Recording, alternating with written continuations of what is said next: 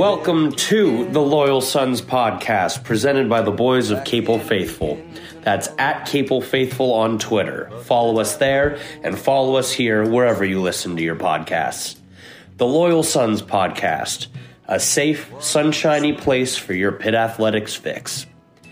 Today is Thursday, September 16th, 2021, week three of the college football season. The sun is shining, the birds are chirping, and the Pittsburgh Panthers are 2 0. Now, the Loyal Sons went on vacation last week to scenic Knoxville, Tennessee, which is why we did not put an episode out last week. However, we're back in the Steel City and we're ready to talk about our undefeated Pitt Panthers. So, why don't we get started? Dylan, how are we feeling about this football team so far? Tell you what, we're 2 0. We were a little worried about the Knoxville game. Thought that might be one of our letdowns.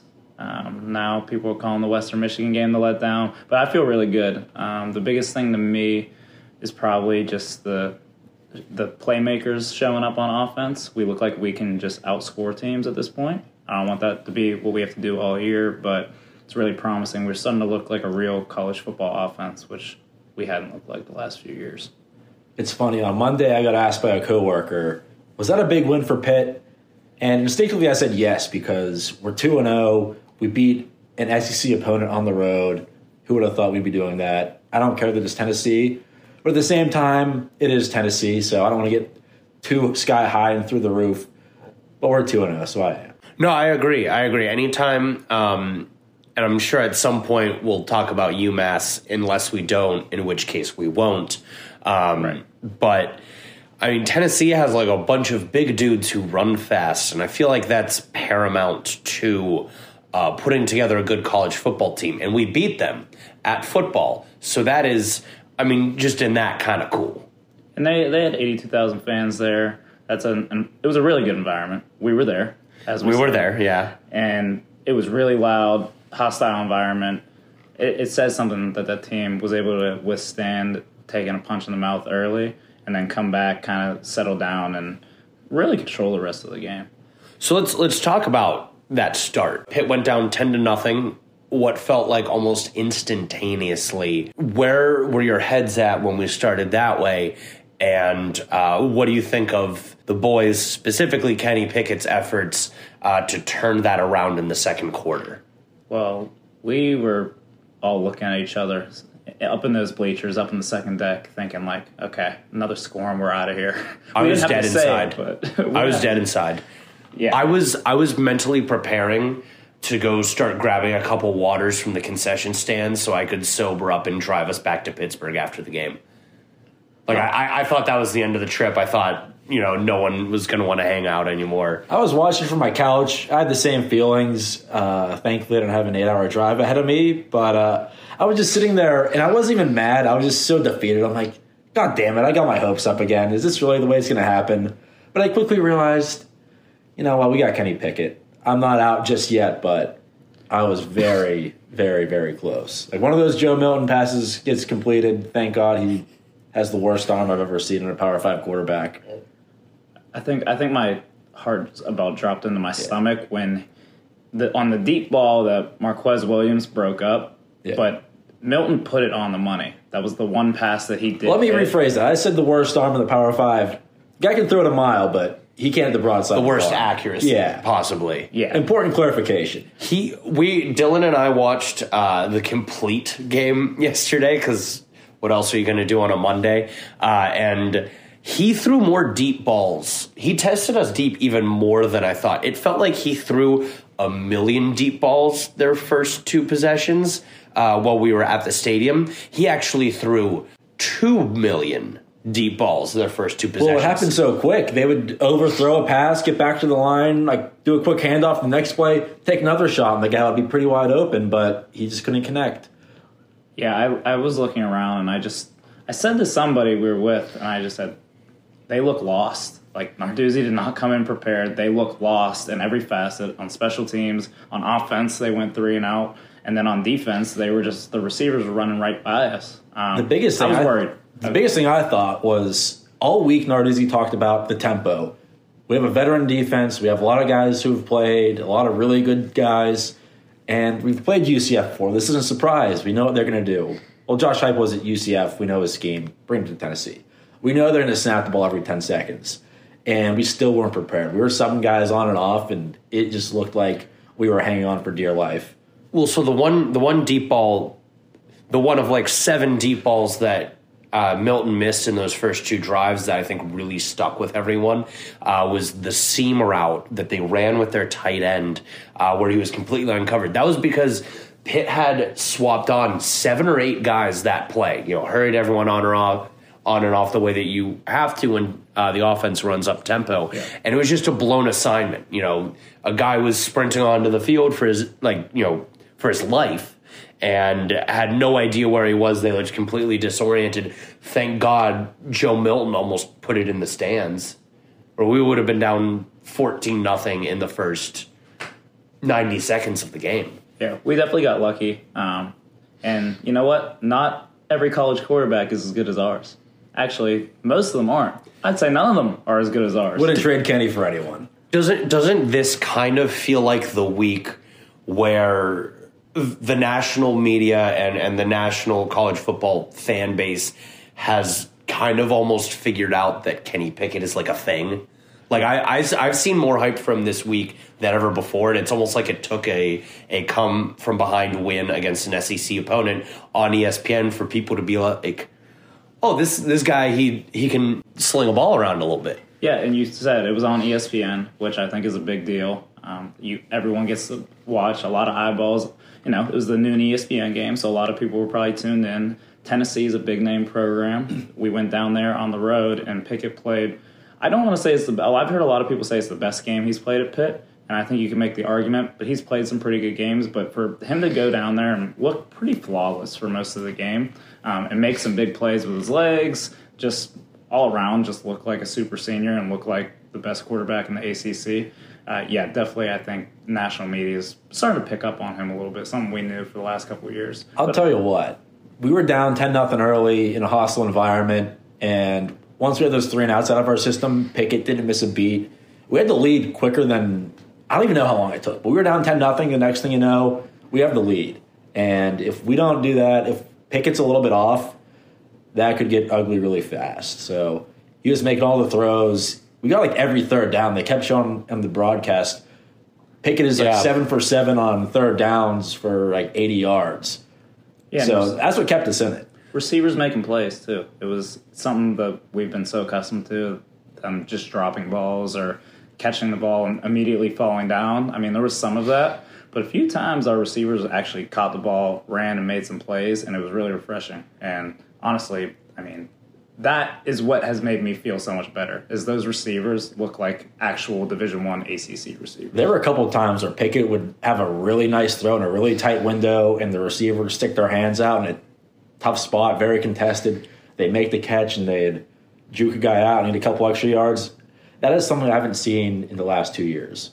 So let's I think that's a, so we look like a real team. Yeah, I, I, see it every every other game that happens on Saturdays. I'm like, wow, why doesn't Pitt just do that? Why can't we do that? What's our problem? Why don't we run the play where everybody gets open? The yeah. Ohio State play. Right. Yeah. So you guys bring up a, a really good point. Um, I think the receivers have exceeded our expectations thus far, and we'll talk a little bit more uh, specifically about the Tennessee game.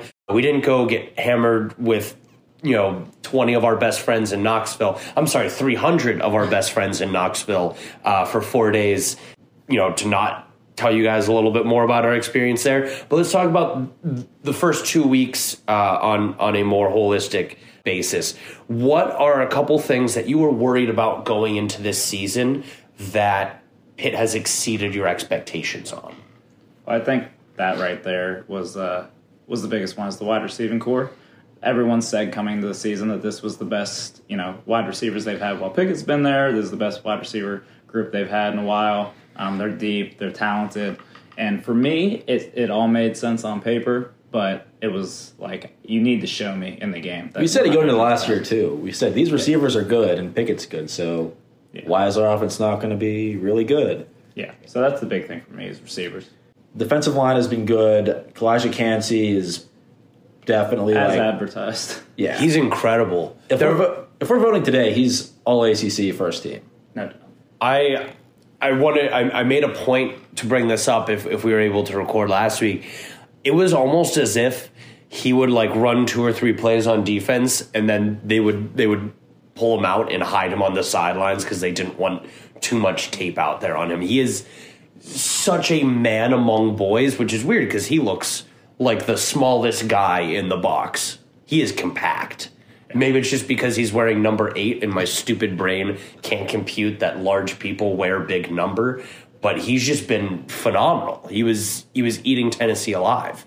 Yeah, there was one play in particular. I know uh, Pitt Football Instagram put it out, but he just beats his guy, blows through a tight end, and grabs the quarterback with his off hand, offhand, and just completely. Who does that remind you the of? Aaron Donald. Yeah. I don't want to make too many comparisons, but I mean, it's kind of that same mold of just like a quick, smaller, compact D tackle. Um, but yeah, he's he's legit. He's a potential All American guy. He looked good last year. He put it all together this year, and you can tell that in a matter of two weeks. Also, my favorite video from the trip was just Calijah Kancey just holding a whiteboard that says "Walk in your trap, take over your trap," and he's just dancing around the sideline with it. We we like to play a game when we watch Pitt play together, and I encourage you at home to start playing it. It's called Watch Calijah Kancey on this play.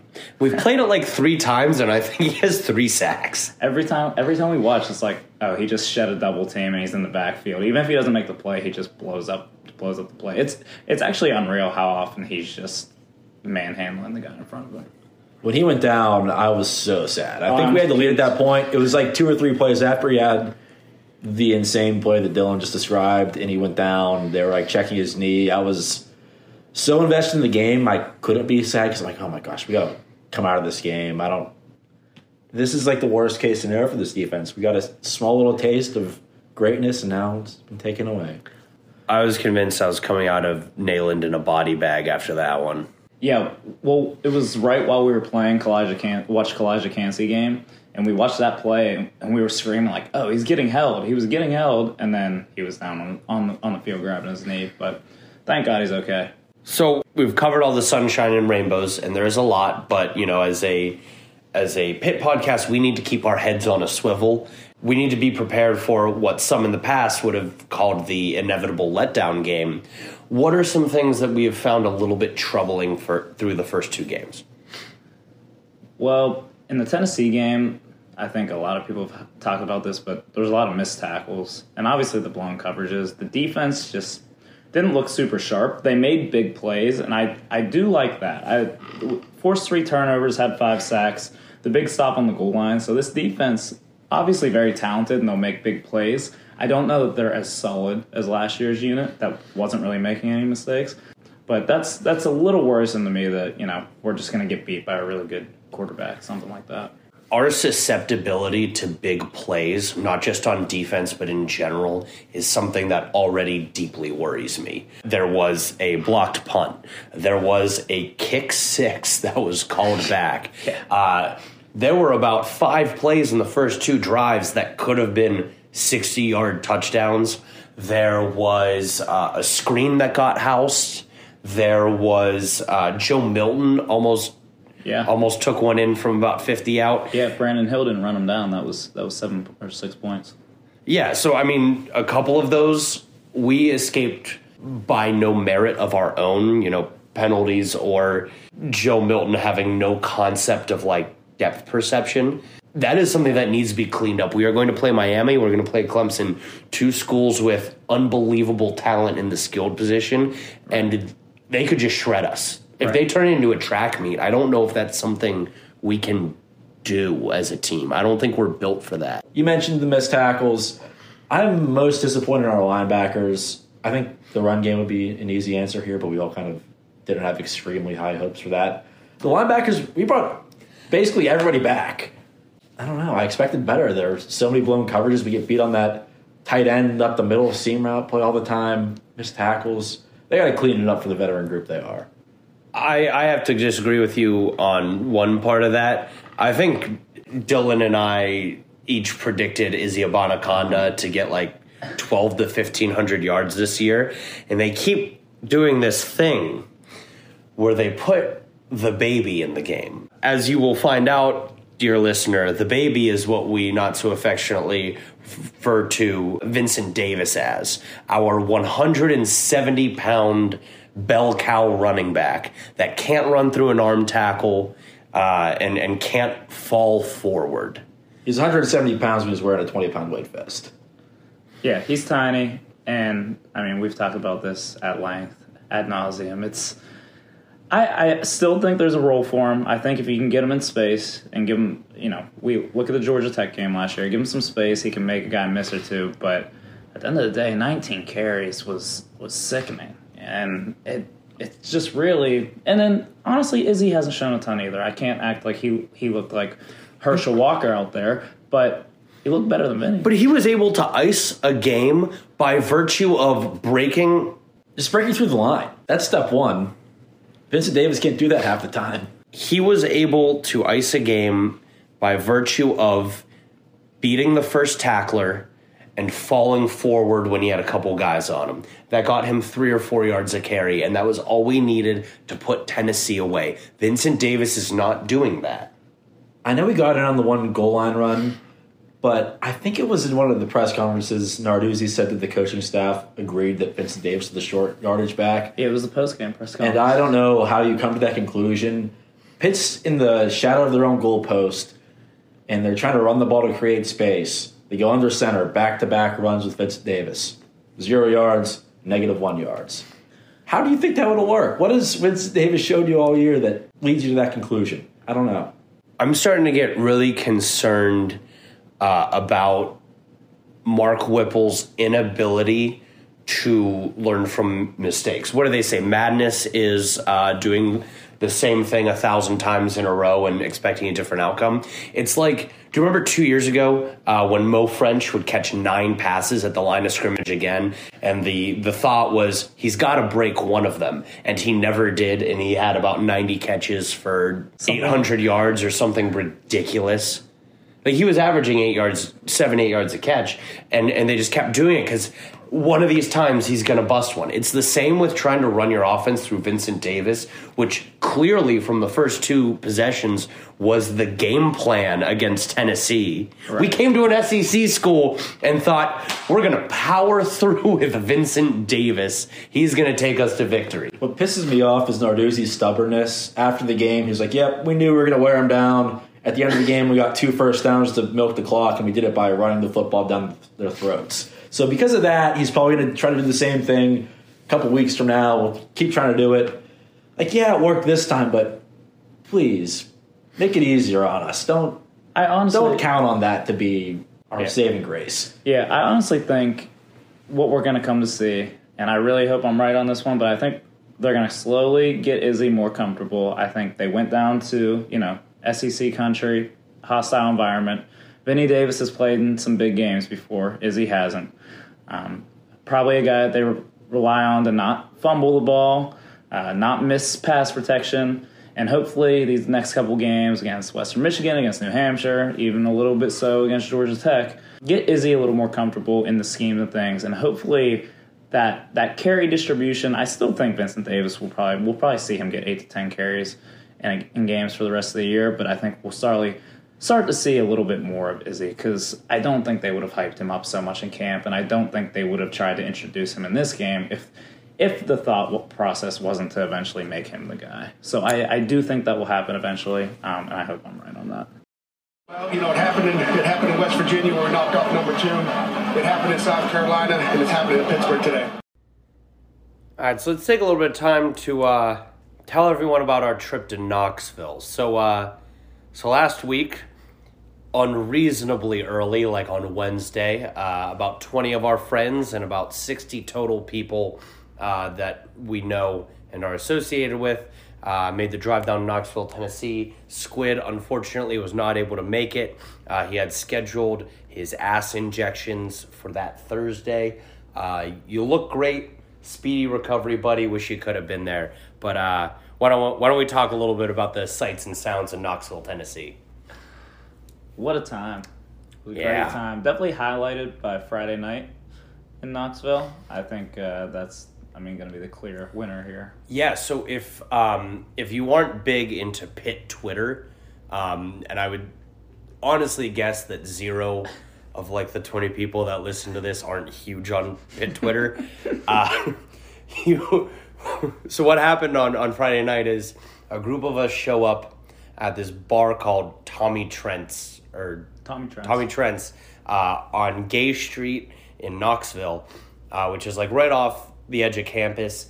And, you know, we're having fun buying $10 buckets of beer, eating some delicious wings uh, made by a gentleman who I, I do not know, but he looked like he could double as a bowling ball. Um, however, so, you know, we're, we're having fun. We're sitting on the patio. Betting on tennis. We were betting on tennis. We were betting on tennis. Shout out to Um, Medvedev. shout out to Medvedev. Medvedev. Medvedev. As as the night progresses, we um we see actually an increase in in Pitt fans and more. You know, we we text our guys who are Pitt guys to come in, and then you know, all of a sudden this crowd kind of starts mounting, and this kind of becomes oh, this is a Pitt bar. Uh, so we're hanging out outside, and the um, I attribute the crowd to the picture we tweeted of Elijah's Zeise being at the bar. Yeah, Elijah's Zeise kind of has that effect on people. Um, he's a he's a true friend friend to the pod, um, as as you will find out with a potential later secret episode. We'll we'll touch on later.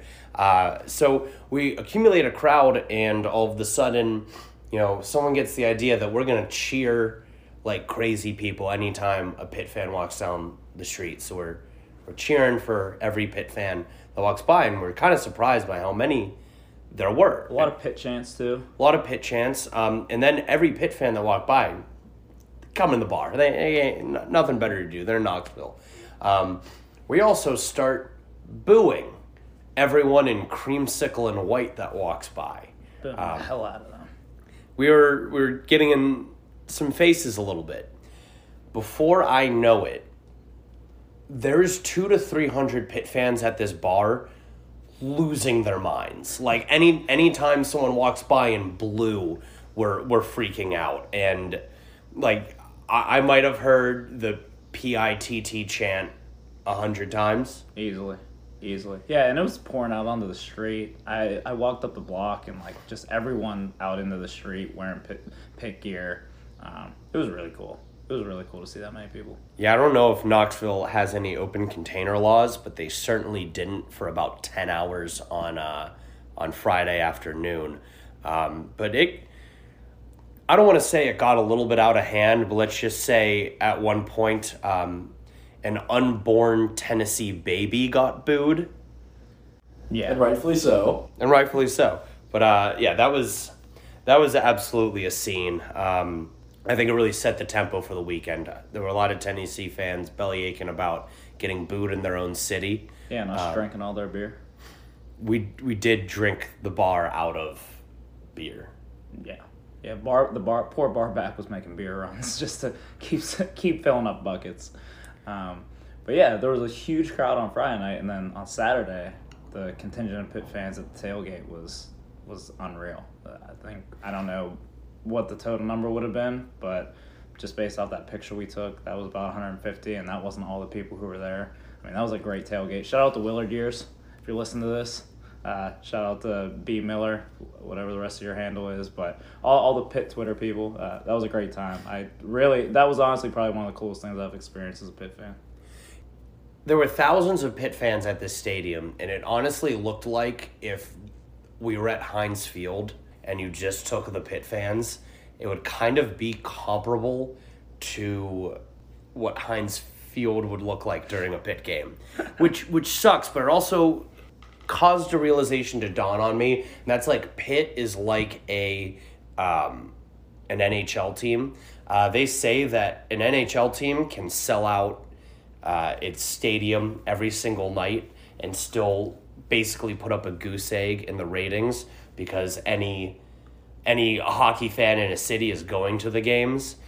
I think that it's kind of similar with Pitt that like our away games will drum up the same number of Pitt fans as would be at a home fan. It's just Pitt just has twenty to forty thousand rabid fans, and Yeah, if you're a Pitt That's fan, it. you just kind of love Pitt.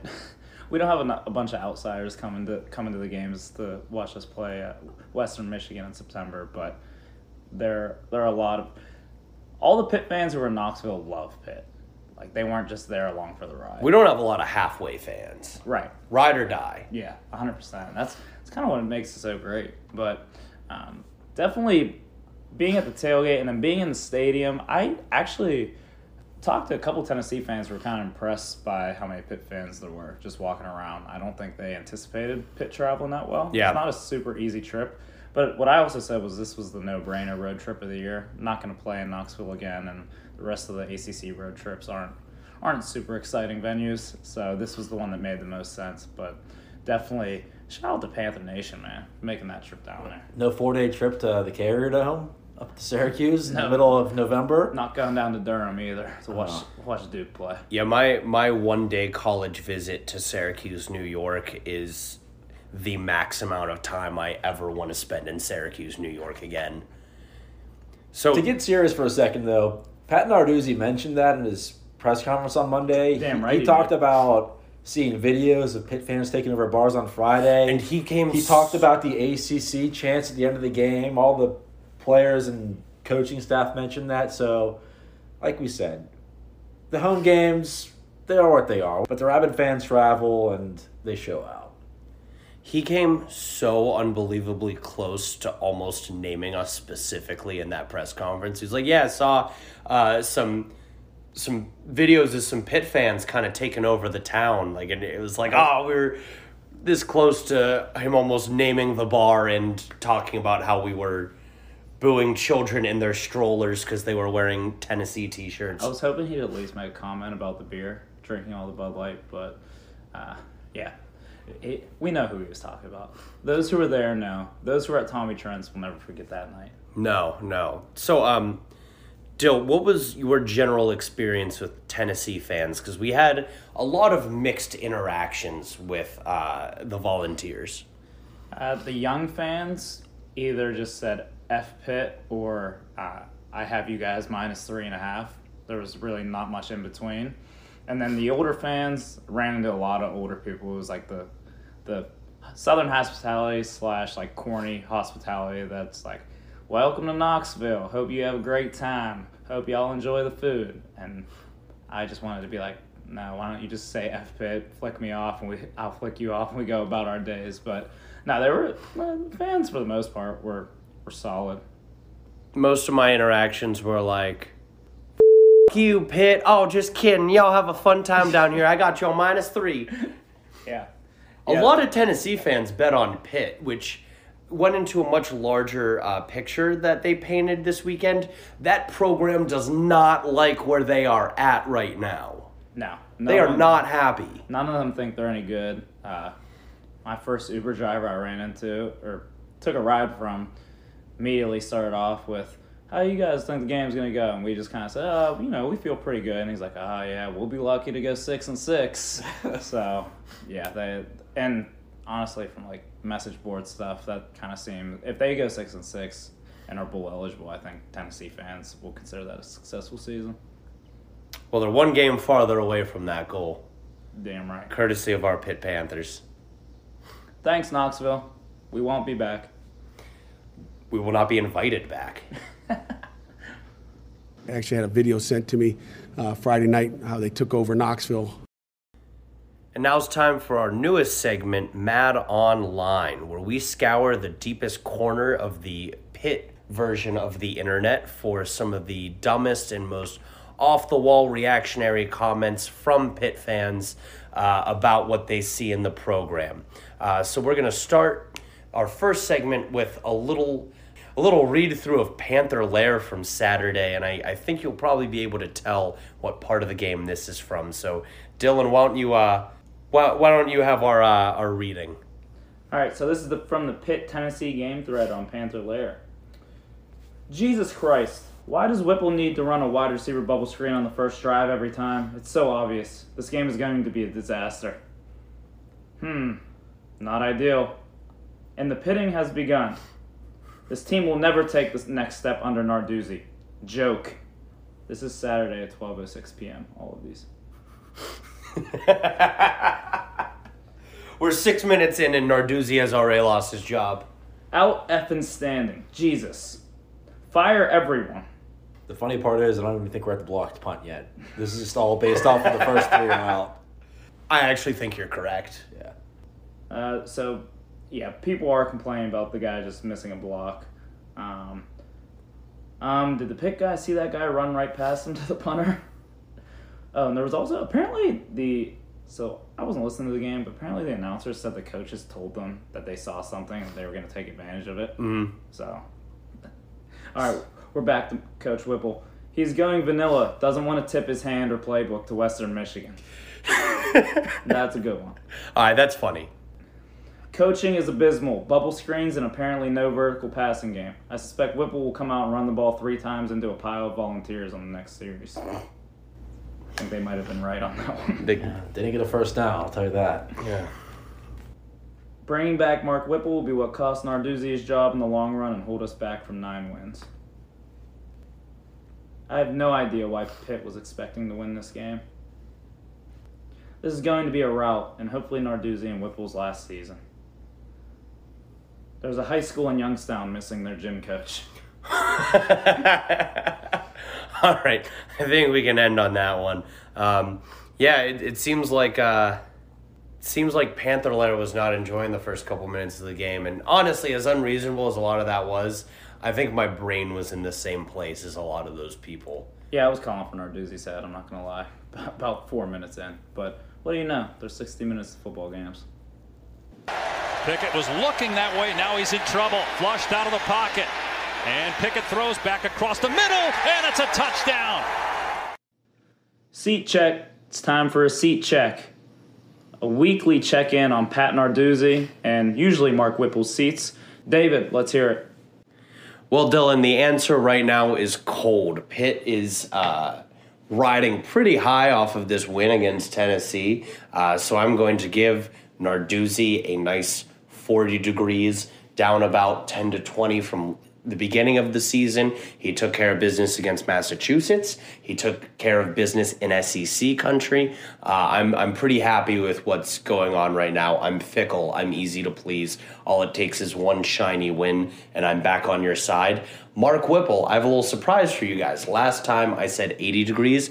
I'm going to put him around 55 right now. Uh, I've actually come into some information that I did not know before that I know now that has changed my perspective on the direction our offense is going in right now. These are Pitt score totals uh, from the last six football games 41 points, 51 points, 34 points, 17 points, 47, 41. That's just Pitt's score totals. Uh, that 17 is, of course, against Clemson. Otherwise, this has been a productive offense, and I don't think any of us really realize that. I mean, I know that we had the uptick at the end of last season, you know, when it stopped mattering, um, and we, we took care of business against Florida State and Georgia Tech. But the fact that this has kind of been a continuing trend going into this season, I don't, I'm never going to love Whipple. I'm never going to love a guy who makes his quarterback come to the sidelines every play. And I'm not going to love a guy whose scripted first three plays of the game are always like Bubble screens.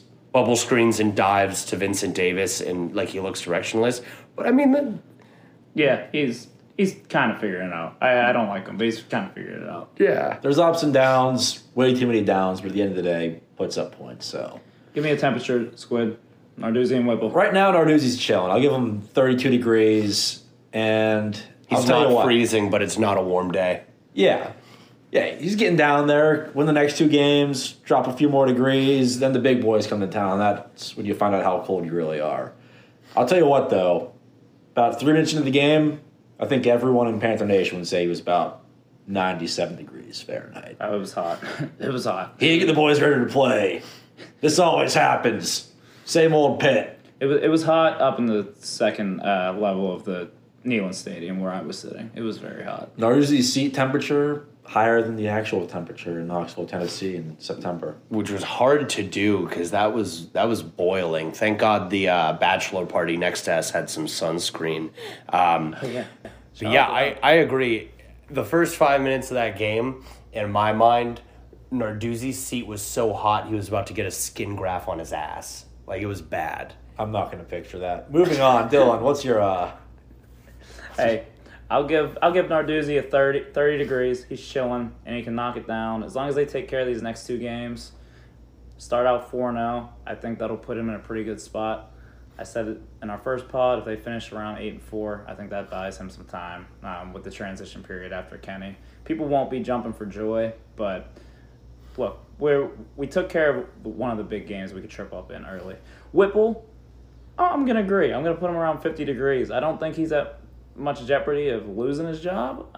I do think I'm still gonna cuss him out across the TV and at the games when he throws those bubble passes and whatnot. But they're putting up points right now. That's all I can really ask for. They they look like a real college football team when they pass the ball. So, hey, Mark Whipple, just just keep putting 40 plus points on the board, and you're you're okay in my book. how low can you go, Pat? How low can you go? I think I like I like Pickett. Yeah, I like Pickett too. All right, boys. So now that Pitt is the most undefeated team in the country, which is technically factually correct, Yep. how does it impact our outlook for the rest of the season? Well, got a stretch of two games coming up against teams we typically would think we should blow out if we were a normal program, but instead we're going to be worried sick that Pitt will have a letdown game. Um, then we have Georgia Tech after that. Seeing as we get through those three games, I would hope Pitt would be ranked heading down to Blacksburg to play a potentially ranked Virginia Tech team. And that's when the season really ramps up. I've got some cold hard facts for you all. I know we all say, "Oh, this is going to be the Pitt letdown game." We've seen so much in our lifetimes; we just kind of expect one or two of those a year. But under Narduzzi, we really haven't had those games. I know we got taken to Really? overtime by Youngstown State. There have been some ugly wins. Why don't I believe you? Well, here are the cold hard facts I was talking about. If I were to t- ask you, how many losses against non-power five teams has Pitt had under Pat Narduzzi? How many would you guess? I'd guess a couple dozen. Yeah. I mean, I know what you're going to say is probably not, but I'd think at least two or three. The answer is one, and that was on the road at Central Florida, and they were undefeated. Wow. So by no means is that a bad Wow. loss. We got crushed, but you probably weren't expecting to win that going into it. And that was his only loss against a non-power five team. He's 20 and 5 as a home favorite, but what scares people, the stat here I have Wait, wait, wait, wait, wait. Say that again. He is. under Pat Narduzzi, we are 20 and 5 as a home favorite. Then why do I only see death and despair when I look at the Pitt Panthers? just our lives. We've seen us lose to Youngstown State. We've seen us lose to Akron. It's it's ugly. But Remember that time we beat Delaware seventeen to ten? Yeah, it was the most stressful game of my life, and it was against Delaware. It was 17 14 because we were losing. Oh yeah, you're right. Patty to Mac touchdown to put us up late. Oof. The last thing I'll say, not all those wins have been pretty. Pat Narduzzi at home against the spread is 8, 15, and 2. So maybe not winning by as much as we should.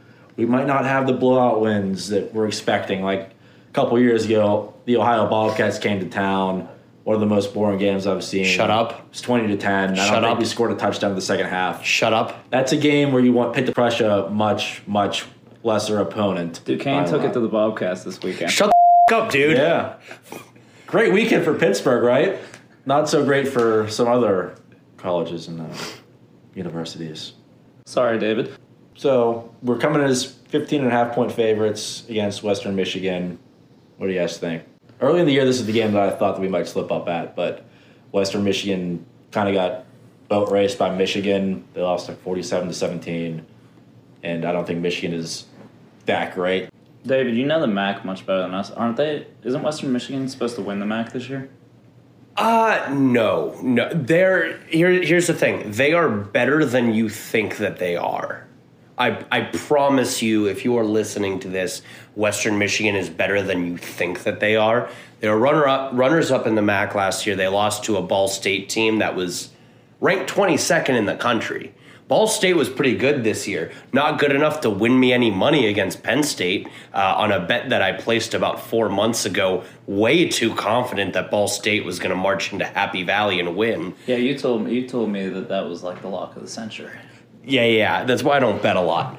But my point is, this is not a Western Michigan team that is like bottom of the. This is a a top three MAC team that returned a lot of super seniors. Uh, they have a quarterback in Kaleb Eleby that can low key sling the ball, um, and this is a team that's more well accustomed to track meets, and I think that is why Michigan blew them out because Michigan's going to put the ball uh, on the ground fifty times a game. Oh, great, just like us.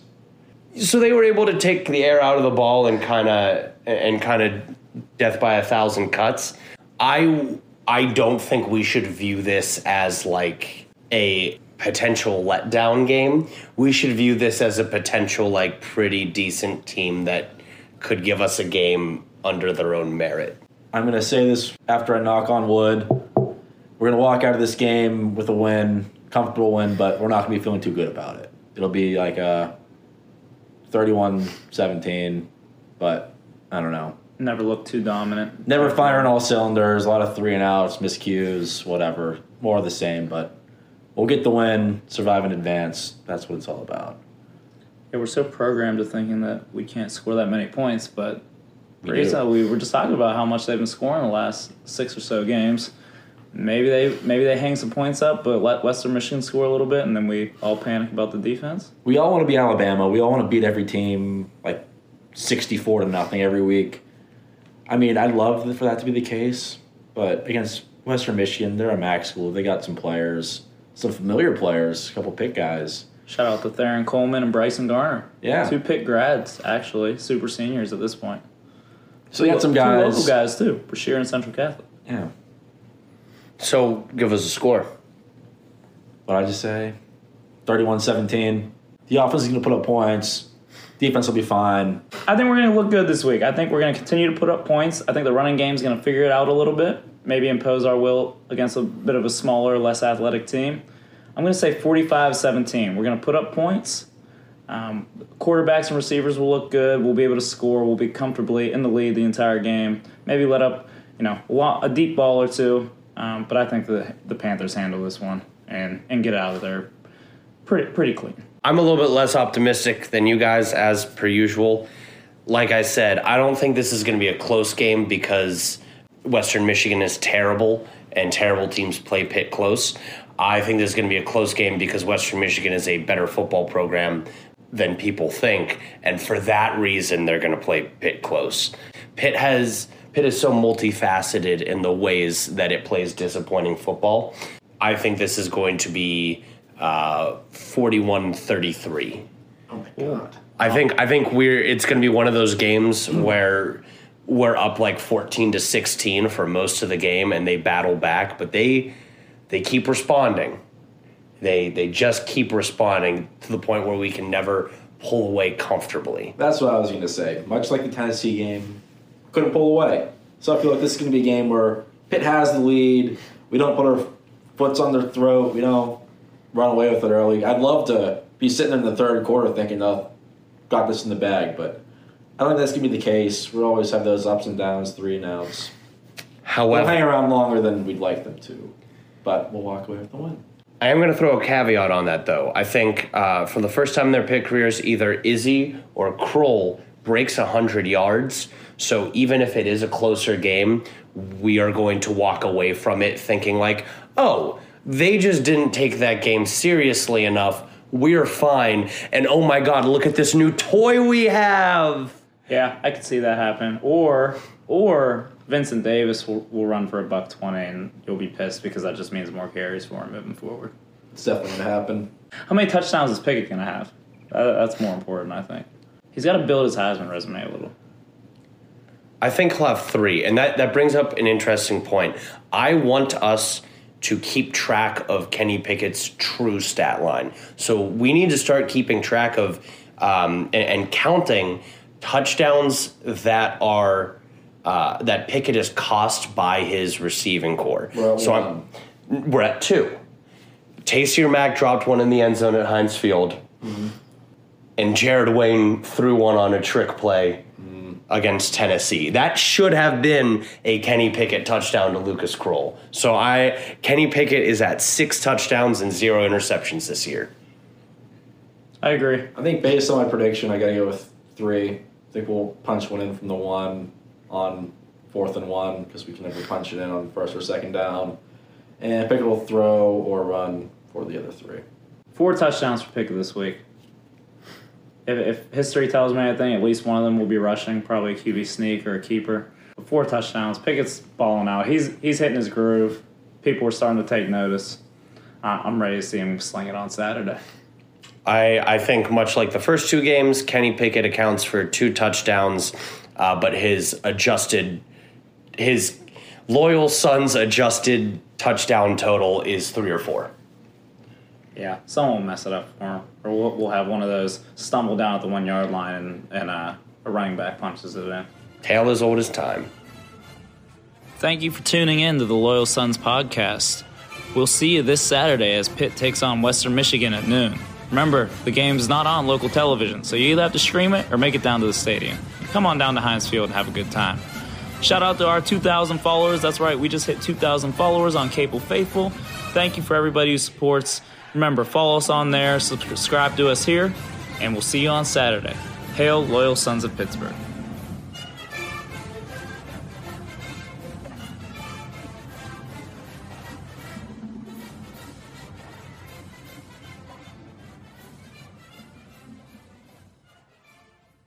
Ever talk shit at Hey, Dog Soldier. Give me, a, give me a story. Elijah Zeise Dog Soldier. Give me a story about when you talk shit at Pitt. Yeah, I mean, most people know me. I'm a very quiet guy, right? So I didn't talk all that much, but there was one time that I talked shit. It was the only time in my pretty much my whole career that I One talked time, Tiger on a cage. that I talk shit. But one time, yeah, we were playing Syracuse, right? And their quarterback, they he like ran or whatever, scrambled and some shit, and ran like four or five yards, and he slid and he landed like right in front of me, and I like kind of just fell into him, like just make sure he was down on the ground, yeah.